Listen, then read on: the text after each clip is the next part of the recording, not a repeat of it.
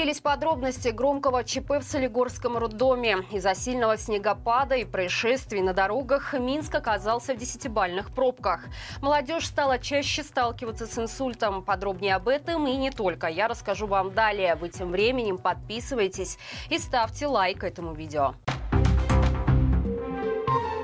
Стали известны подробности громкого ЧП в Солигорском роддоме. Молодая мама записала в ТикТок обращение к Лукашенко, в котором пожаловалась на халатность врачей, из-за которой ее новорожденный сын оказался в реанимации.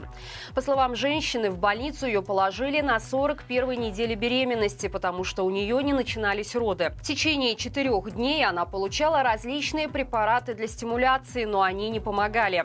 В итоге роды длились более 15 часов. Врачи долго пытались выдавить выдавить ребенка, и все это привело к тому, что у него перестало прослушиваться сердцебиение. Только тогда женщине сделали кесарево. Новорожденного отправили в реанимацию с тяжелой асфиксией и отеком легких.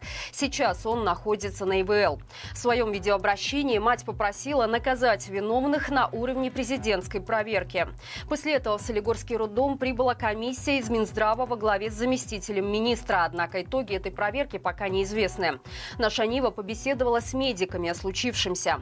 По словам специалистов, такие случаи далеко не единичные. Виной всему называют требования Минздрава проводить кесарево не более чем в 30% случаев.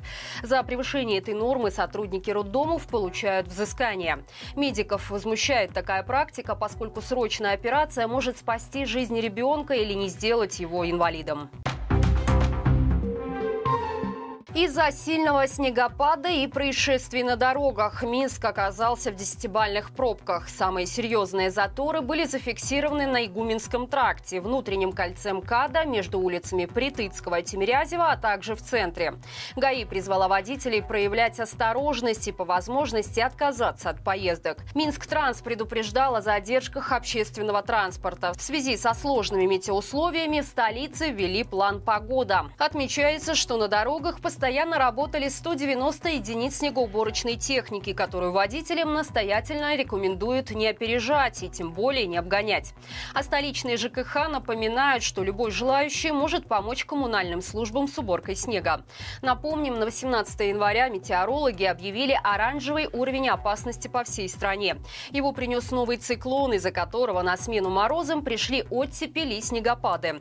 Однако и это ненадолго. Уже в пятницу холодный фронт из Скандинавии Скандинавии вновь опустит столбики термометров.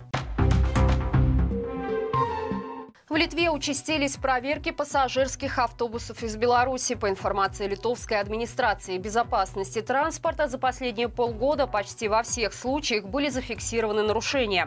Чаще всего водители перевозят пассажиров без специальных разрешений или нарушают режим вождения и отдыха. Так, к примеру, недавно в Вильнюсе были проверены два автобуса с белорусскими номерами. Оказалось, что у обоих водителей не было необходимых разрешений на рейс. В итоге пассажиров высадили, им пришлось добираться добираться до автовокзала самостоятельно. Водители же оштрафовали на 2500 евро. В литовском ведомстве сообщают, что перевозчики из Беларуси представляют повышенный риск. Так как количество нарушений с их стороны не снижается, проверки обещают проводить еще чаще. В случае угроз нацбезопасности ведомство намерено сократить маршруты в нашу страну или вообще отказаться от них. Молодежь стала чаще сталкиваться с инсультом. Об этом рассказала доктор медицинских наук, профессор Белорусского государственного медицинского университета Эмилия Сидорович. По статистике, от 10 до 15 процентов инсультов случаются у пациентов в возрасте от 18 до 50 лет. Несмотря на то, что общая частота инсультов снижается, особенно среди людей старше 65 лет, на самом деле она увеличивается среди лиц молодого и среднего возраста. По словам профессора, этому предшествует предшествует высокое артериальное давление, ожирение. Также повышают риск инсульта, курения, аритмия, сахарный диабет второго типа, частое употребление алкоголя и психоактивных веществ. Чаще всего инсульту подвержены курящие женщины, которые принимают гормональные контрацептивы и страдают мигренью. Однако основной причиной инсульта до сих пор остается нездоровый образ жизни человека. Чтобы его избежать, Сидорович советует отказаться от сигарет, заниматься спортом, соблюдать диету с низким содержанием обработанных пищевых продуктов и высоким содержанием овощей. Кроме того, нужно контролировать уже имеющиеся болезни, включая сахарный диабет второго типа и высокое кровяное давление. 19 января православные верующие отмечают один из главных праздников – Крещение Господне. По традиции люди окунаются в ледяную прорубь в ночь перед торжеством. Спасатели и врачи предупреждают, что для этого необходимо соблюдать ряд правил. Прежде всего, использовать только специально оборудованные проруби. В Минске на крещенские купания для этого отведено три площадки. На спасательных станциях Дрозды, Комсомольское озеро и Цнянка. Прежде чем окунуться в прорубь, специалисты рекомендуют разогреть и растереть разогреть тело. Погружаться в воду следует по шею, поскольку окунание с головой может вызвать спазм сосудов головного мозга. Пребывание в воде не должно превышать минуту. После выхода стоит хорошо растереть тело полотенцем, переодеться в сухое и выпить травяной чай.